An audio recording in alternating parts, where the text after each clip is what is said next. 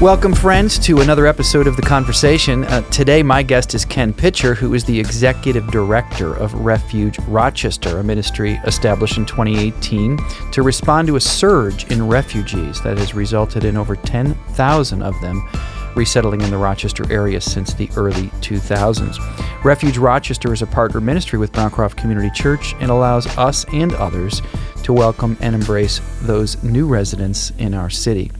With a background in overseas work in the Czech Republic, where he and his family were for many years doing mission work, um, serving, and also as an elder at the Grace Road Church, great church here in Rochester, Ken is prepared well for this post that he is serving in now. Ken, welcome to the conversation. Thank you. It's great to be here. So there's a lot of discussion these days about um, immigration, of course, because I guess pol- for, pol- for, for political reasons, it's been a big issue in the last two elections, probably in, in many, really, but certainly in the last two. But when we talk about refugees, I think these terms get confused. What is a what's the difference? What is a what I should say? What is a refugee? How would you describe the answer to that question? Well, yeah, a refugee is somebody who's had to leave their where, where they live unwillingly many uh, for, for, the most part. Like they, um, it wasn't something that they planned to do. An immigrant is somebody who comes, you know, it's maybe a doctor from India or a elect, you know, a, a technician in certain, certain ways, and they're they're coming for the reason of uh, usually for uh, an employment reason or a family reunification. So, what the, the the the the term that you hear that is very similar actually is the same as refugee is asylum seeker. Okay, that's all you hear that often in the news. That an asylum seeker is somebody who comes to a country. And at that border, either whether that border is at an airport or, like, say, on the U.S. Mexico border, they present themselves to the government official and say, I am unsafe in my country. I would uh, like to request uh, safety in your country.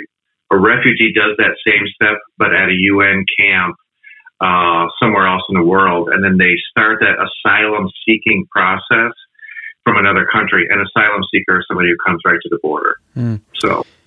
And in, would you say it's if I'm a refugee versus, um, let's say, an immigrant? Right? Just someone like you, you first described someone who's coming from another country to go to school or maybe to, for an employment opportunity. Is it, am I better off or more likely to be, uh, to, to make it into the U.S. safely and, or, I mean, um, be accepted to, to, to uh, live and work here if I'm one or the other, or is it kind of a mixed bag?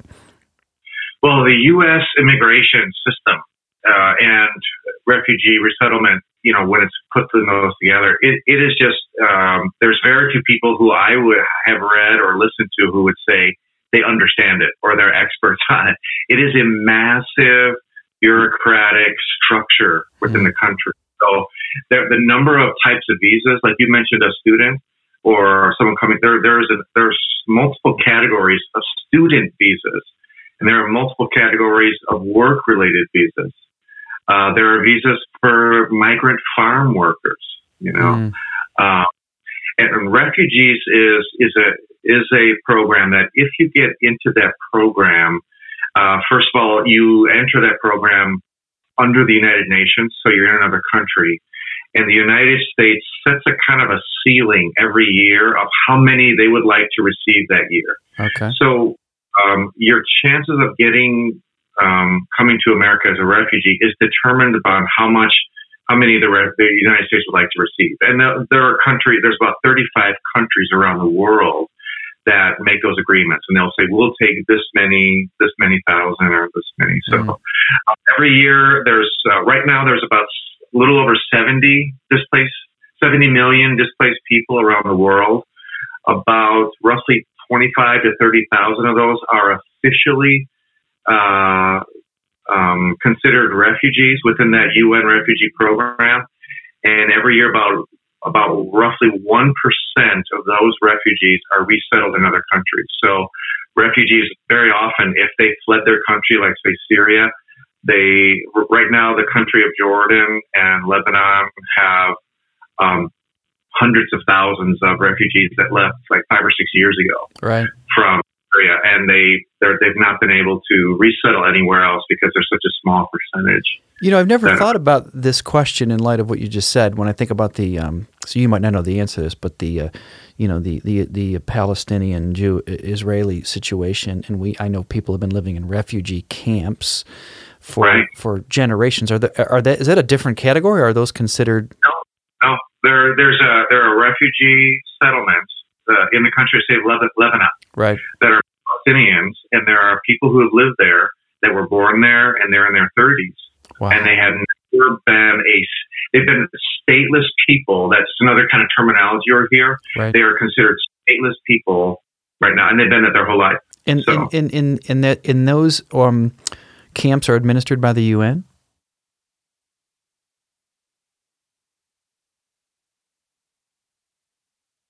Hmm. There are people who they'll they'll even get like a, a limited kind of work permit in some places. Interesting. uh, so that so that they can bring the, the, all the underground stuff up up above ground. Um, yeah, the, the the the displaced population of the world is a very fluid thing. Simply by people are fleeing and they're they're moving around. Right. Yeah. Wow.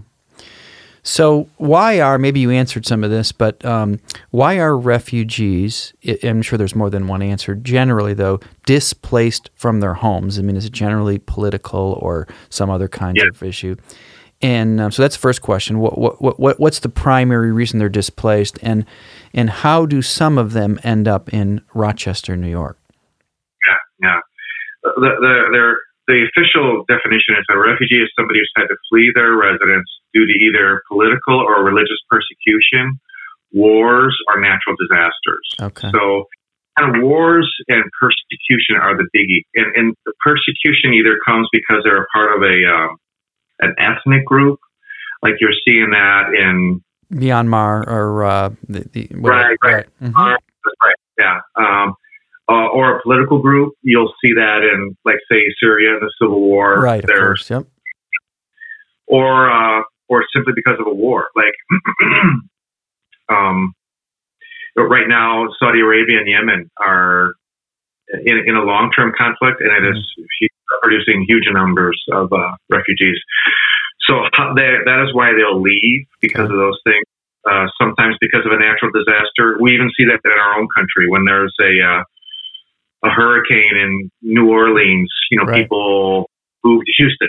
You know, That's right. Yep. uh, so they would be considered displaced people.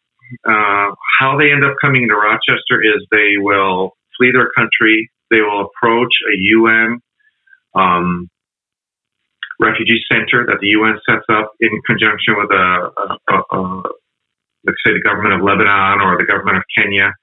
And then they will go through a process where they will be vetted and tested for health issues.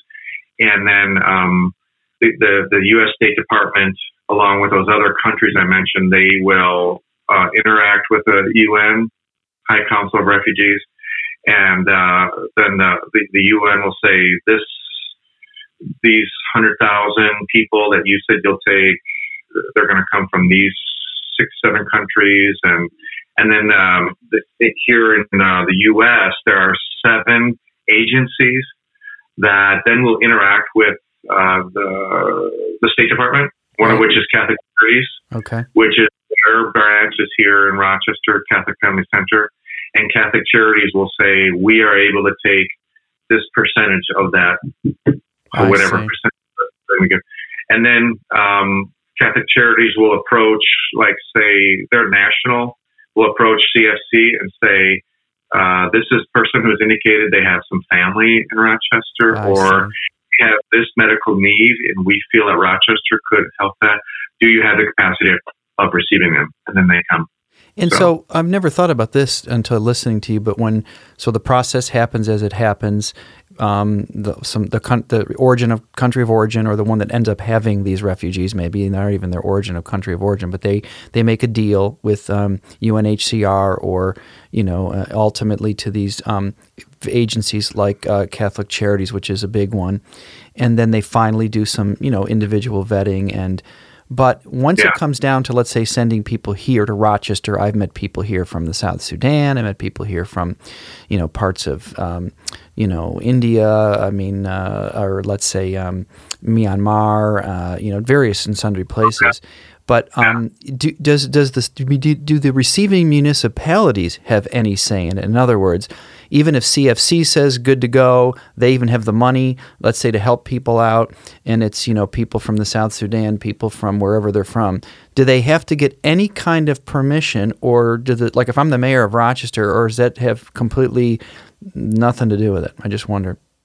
Well, the, that's that's an interesting question. Actually, the the Trump administration tried to uh, they they passed a uh, tried to get a, a policy through about two years ago that said the only way that people would receive um, uh, refugees was if like governors and mayors and local municipalities would indicate that they wanted them. That they were going to assume you, that we, we you don't want if uh, unless you uh, register that you would like refugees Right. we're not sending refugees. Um, that was uh, blocked by different different levels of federal court. I see. Um, but in light of that, um, usually municipalities don't have any say in it. Like Mayor Lovely Warren is um, doesn't come out and say, "I don't want refugees this year." see. So uh, usually, almost very very few places in the United States actually said they didn't want refugees I see. Okay. during that season um, because of how it's viewed as it's it's it's been seen across the country as kind of like rejuvenating um, communities. Well, I did know, and I don't know if you told me this story or not. I'm, I'm thinking maybe you did, but if not, I, maybe I heard this on a podcast or on the news that Buffalo, the city of Buffalo, the, they had, they had made some decisions. This might have been within the last ten years or more. I know they've had a uh, sort of a renaissance with the uh, with the Pegulas, et cetera. I mean, those of us who know this, the city of Buffalo has had its own renaissance, similar to the sort of Pittsburgh renaissance of the last uh, twenty or thirty years. But what I've heard, I, maybe it was on a uh, on a um, local radio um, interview, that some of the local um, uh, um, you know municipality leaders there, maybe the mayor, they really leaned into the um, the whole idea of of the um, refugee population, and they um, did this, you know, built communities for them, and, and the story basically said it's been a real economic win for the city of Buffalo. So I don't, they, that might be a real exception to the rule, but that was the reason the story was being told. I, if anybody is interested, they can also uh, there's a there's an article that's been out for probably four or five years now. Uh, just kind of somebody went to the city of Utica in New York, which was another kind of place that refugees were resettled here Okay. in New York, West. And uh, if, if you just Google U- Utica and refugee resurgence, the, there's an interesting article about really the town of Utica, the city of Utica, experienced very really the same thing. I'm pretty sure it was mostly Nepali people Okay, that went yep. to Okay. but there's been uh, since that time there's been a, a rising of new restaurants new businesses uh, schools have been kind of rejuvenated like yeah it's, it's a good thing Nice. So, when you think about the refugees that you've met, um, Ken, in your time in the last at least two years, but maybe five, however long you've been actually t- working with them. I know you, you were working with them before you launched um, Refuge Rochester. But what are the challenges? You know, the, the how can you summarize the challenges that they face either when they leave their country? I don't know if they leave, you know, in the moment's notice, if it's a war thing, and the challenges uh, they face when they land in a place like Yeah. Rochester. um, well i mean that's a that's a broad question. it's a great question um, I, uh, um, there's two families come to mind for me. One is a Syrian family that I met five years ago. Um, they uh, they actually lived close to the country of Kamish, uh, of uh, Turkey.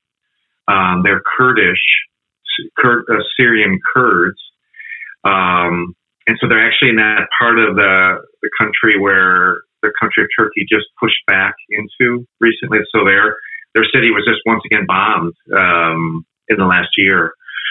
Um, but they uh, they saw things kind of escalating, and they were um, seeing the the father, the dad was seeing like young men like the age of his sons who were kind of being pulled into militia groups, sometimes mm-hmm. willingly, sometimes unwillingly. He's kind of going, um, I'm not sure how I feel about that.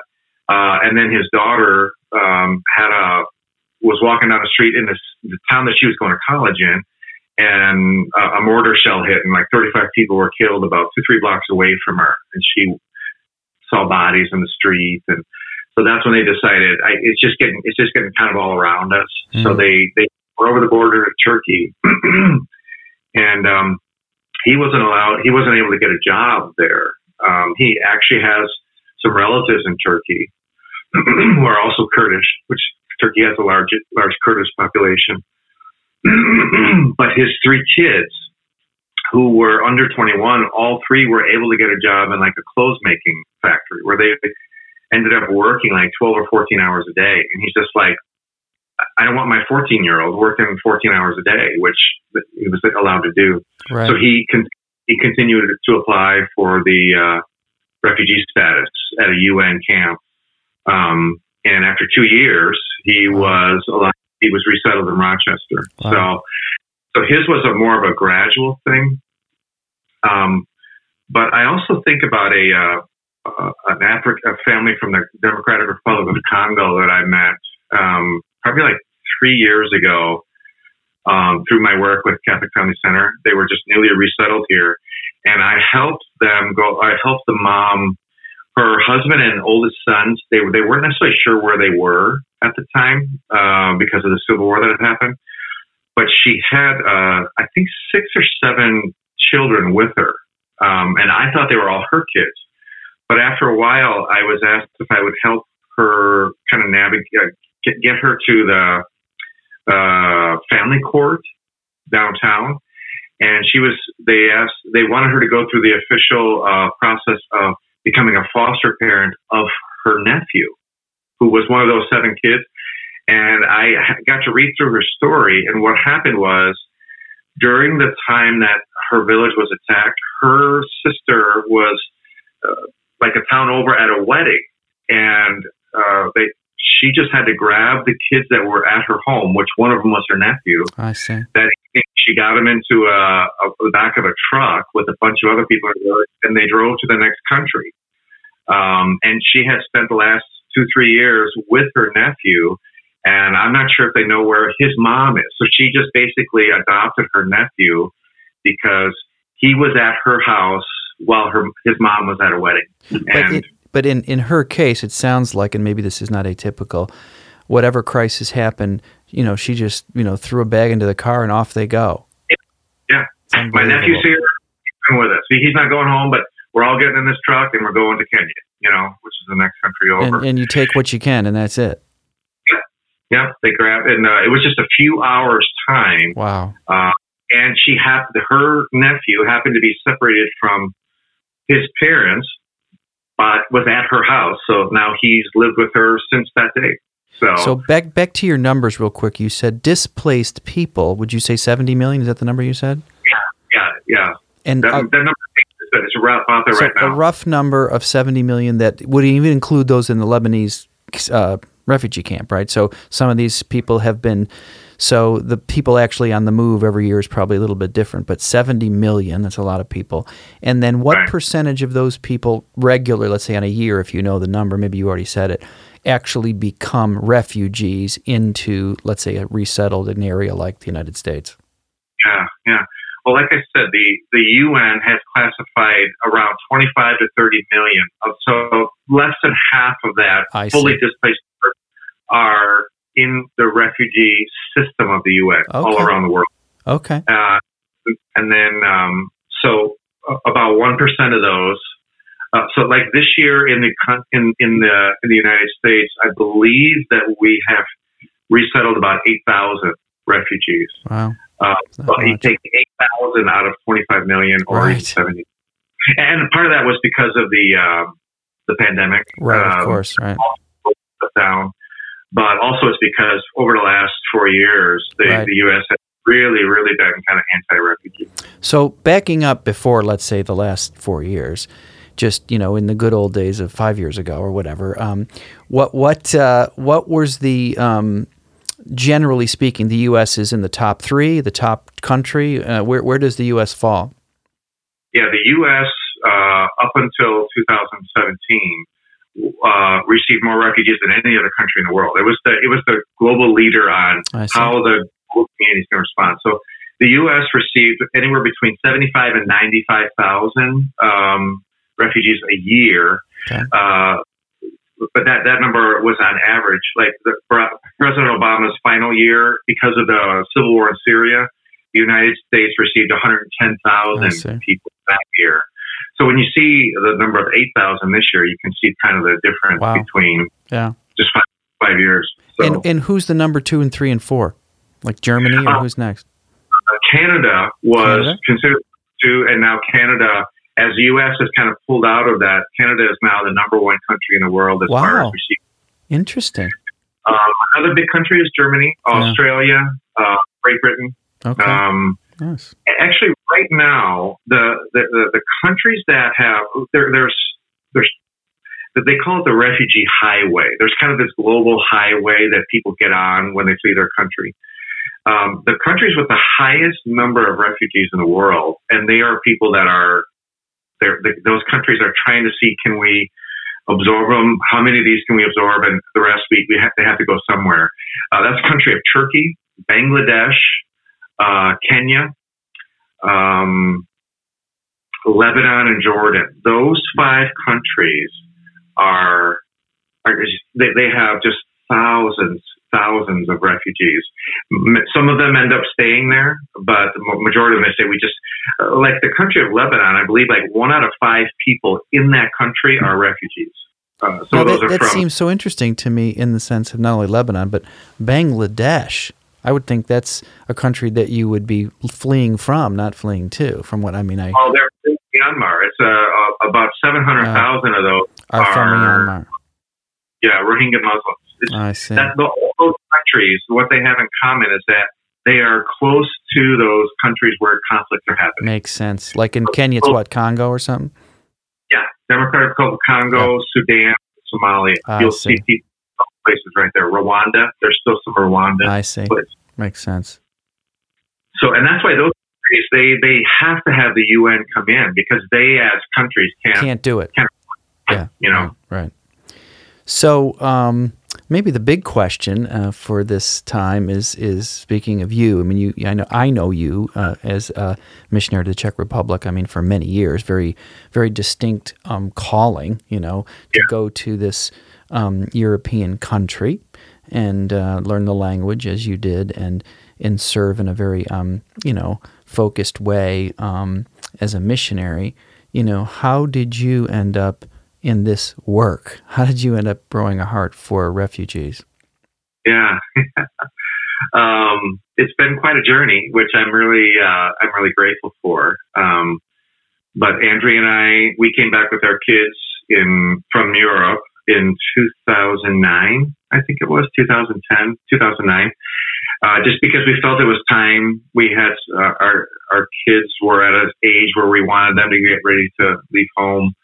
We felt the work that we were doing in the Czech Republic was ready to go on without us.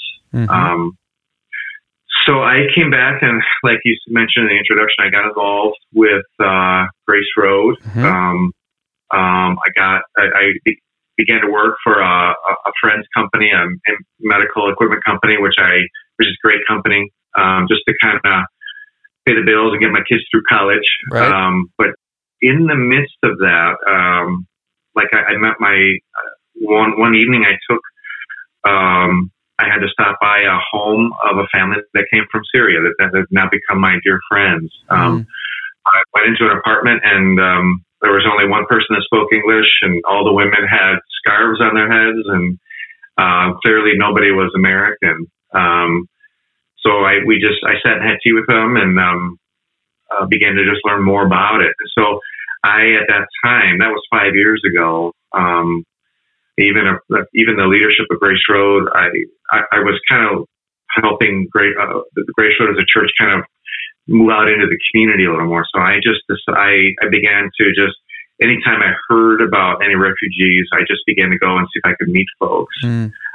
Um, I was introduced to several pastors from both the Congo uh, and Nepal and Burma that were refugees. Uh, just, yeah, they yeah. came here as refugees, and um, you know, Browncroft has a history with some of those through uh, through Gulshan. Yep. Um, he got involved in the Nepali community. But just to kind of move, just kind of, uh, I, I, I kind of describe it as I spent about two years just kind of walking around the community. Um, my the friends I met from Syria, they mentioned two or two, two or three kind of agencies that um, that had helped them at different times. So I just went down and said, "Can I meet with somebody at this agency and just hear what you do and see what you do?" And um, one of the things that happened early um, is I I began to meet all kinds of people, Americans in Rochester that were involved with the refugee population but I, I, I, didn't sense that I was meeting too many evangelical Christians. It was before I met, like, say, David Bovard or right, right.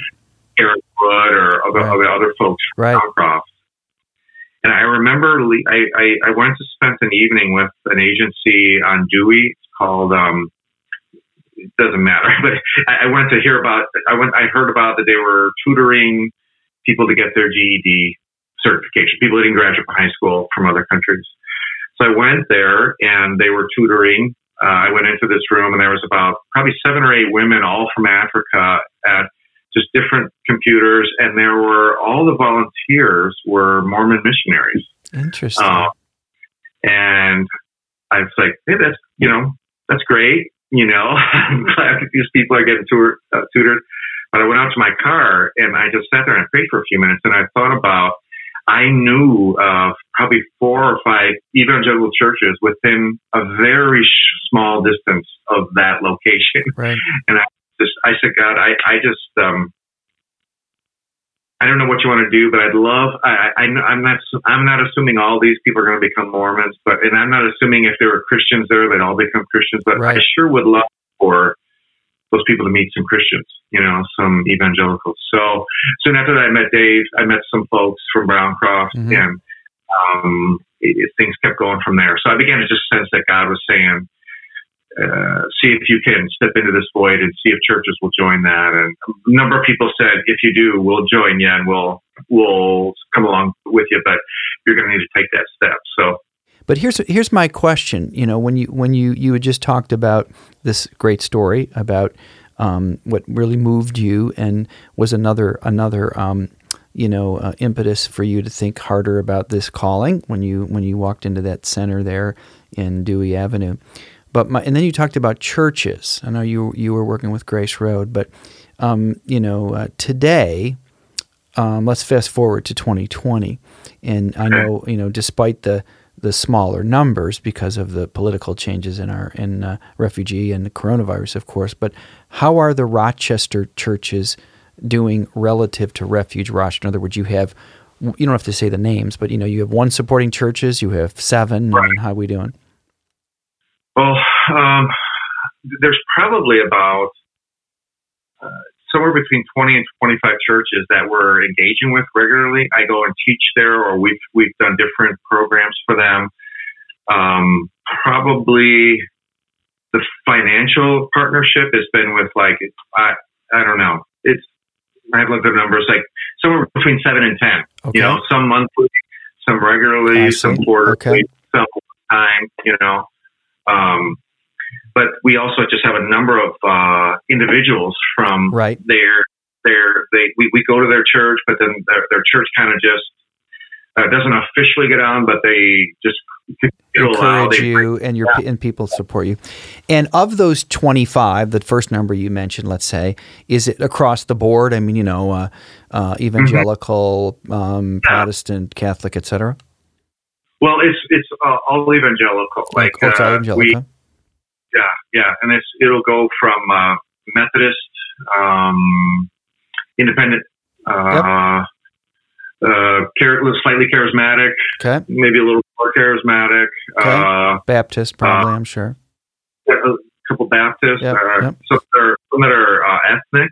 Uh, okay. we, we, we really work closely with some the, some of those churches, those pastors I met. Hmm. Some that are kind of liturgical, like Hmm. the, some of like Episcopal, uh, Anglican, Yep. or some of those are uh, Lutheran, are are very uh, you know. Hmm. So So, and another question when I think about some of these folks, um, people who end up maybe, you know, living in Rochester long term, right? I mean, I'm talking about the refugees. Is it, um, you know, um, do, do I know in some cases Gulshan, who for those listening, Gulshan Lal, who is a um, Rochesterian now, but you know, born and raised in India and has been a, a friend and missionary and uh, here at Browncroft and has his own missionary organization that runs um, Asian uh, Concerns International and does work in India. But he, um, I know for a while there was so many Nepalese refugees. You mentioned that a few minutes ago, that they spun up their own church, which I assume is more um, unusual. I could be wrong. In other words, most refugees don't spin up their own church. I'm guessing. So maybe Yeah. you correct me if I'm wrong. But then the rest of them, whether they're from the South Sudan or they're from Syria or they're from you know various other places. Um, if they become Christians, right? That's as you say, not every, uh, maybe even only a small percentage do, but that's certainly uh, part of your work to help them, to love them, and to and to point them to Jesus. Um, how successful is it to get them integrated, you know, in uh, in these you know American churches? Uh, well, they actually in the initial, usually the initial group that comes, it is actually quite common for them to form a, a church of their own. Okay. Um, uh, all across Rochester, there are. Um, you know, you just take the country of Myanmar. Okay. Okay, I I think in the country of Myanmar, there's like 35 different languages spoken. Wow. So right here in Rochester, there are, I, I know off the top of my head, four Burmese churches, and they all speak different languages. And one of the reasons why they form their own, um, like there's a Burmese Baptist church that I've spoken at several times, and they in that church speak two languages. And so when somebody gives a, um, Sermon, a testimony, right? or they they'll they'll have the person they'll have somebody translating into the other language. So what? But when I preach in English, they'll have somebody up front doing one language and somebody in the back on some headphones doing in the other language. Isn't that So- something? For for the adult population that comes in, they um they most and this happens all over the country. They will form a church so that they can kind of continue to grow in their own language. They just it's for somebody who's 35, never spoken English. It's kind of the the ability to go to an uh, English speaking church and grow and fellowship is pretty limited. However, their youth and children um, in, in that Burmese church I was just talking about, all their kids who speak different languages, the only common language they have is English. So Right. uh, you hear all the kids speaking English together Okay. because they don't speak each other's language at home. That's right. right. so makes sense. they like they are look they they do their Sunday school in English Hmm. in that Burmese. so they, Interesting. um, and but even even um, there's another church, um, a, a Russian speaking church here in Rochester that meets in uh, a building on Winton, uh, a Baptist church, and the, those two churches uh, do their youth programs together because the the Russian speaking youth uh, um, speak English at their schools, like they go to English speaking school. Mm, So they, uh, um, so, the so the parents worship um, in Russian. mm. Kids go to Sunday school and youth group uh, with this American church that they kind of share a building. Hmm. So that it happens many many times. Hmm.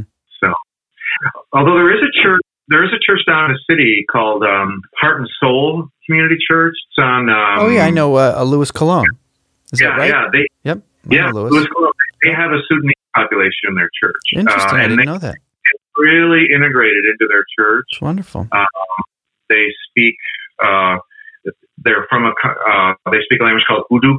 Uh, it's a it's a specific particular people group in uh, Sudan, and they came. They they are they're a Christian minority in Sudan. So they came here. They were already Christians. They were looking for a Christian church. Wow.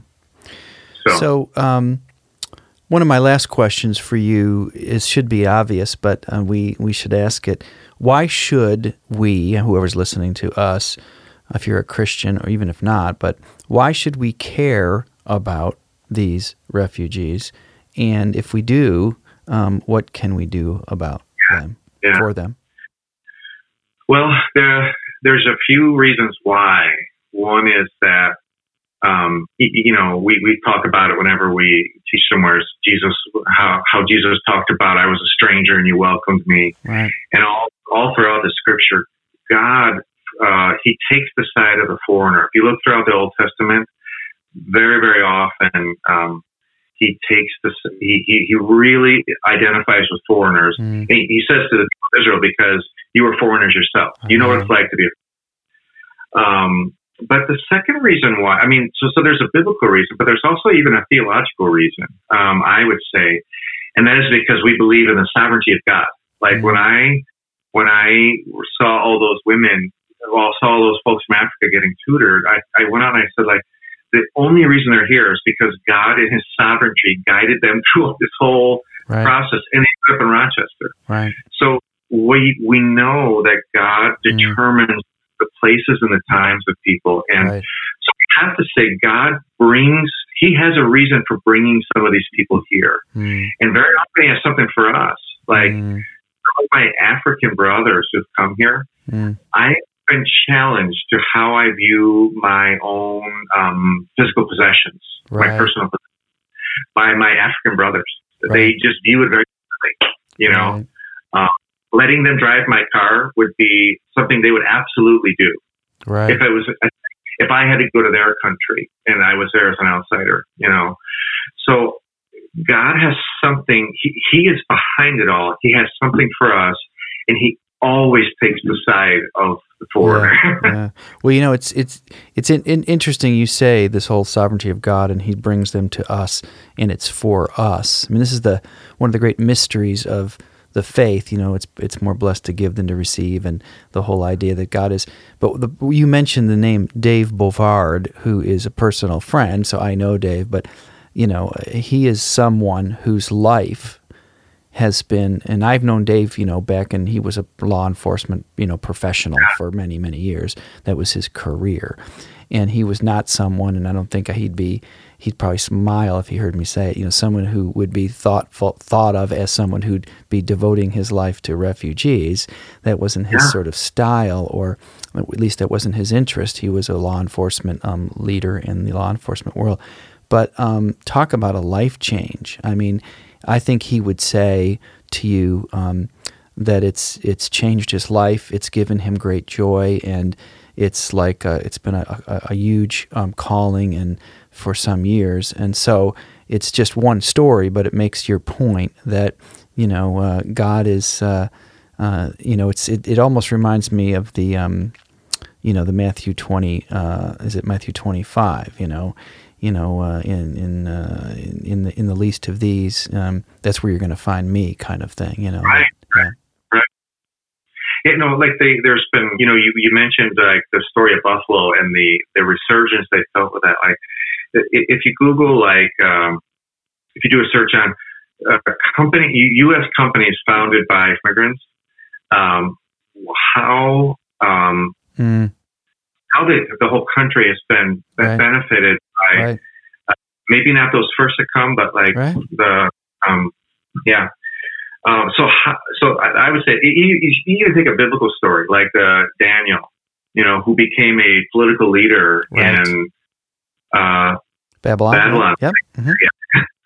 um, just think of the blessing that that country received because right. God brought His people there. You know. Mm-hmm. Um, so, um, so, but how? Um, I, I, would say if somebody would like to, yeah, how do we get along, involved? Yeah, someone listening to me some you know many people know uh, not everybody but many people know of who you are and uh, browncroft anyway but i mean for someone who's listening who doesn't they've never heard of refuge rochester and they want to get involved in this ministry what would they do?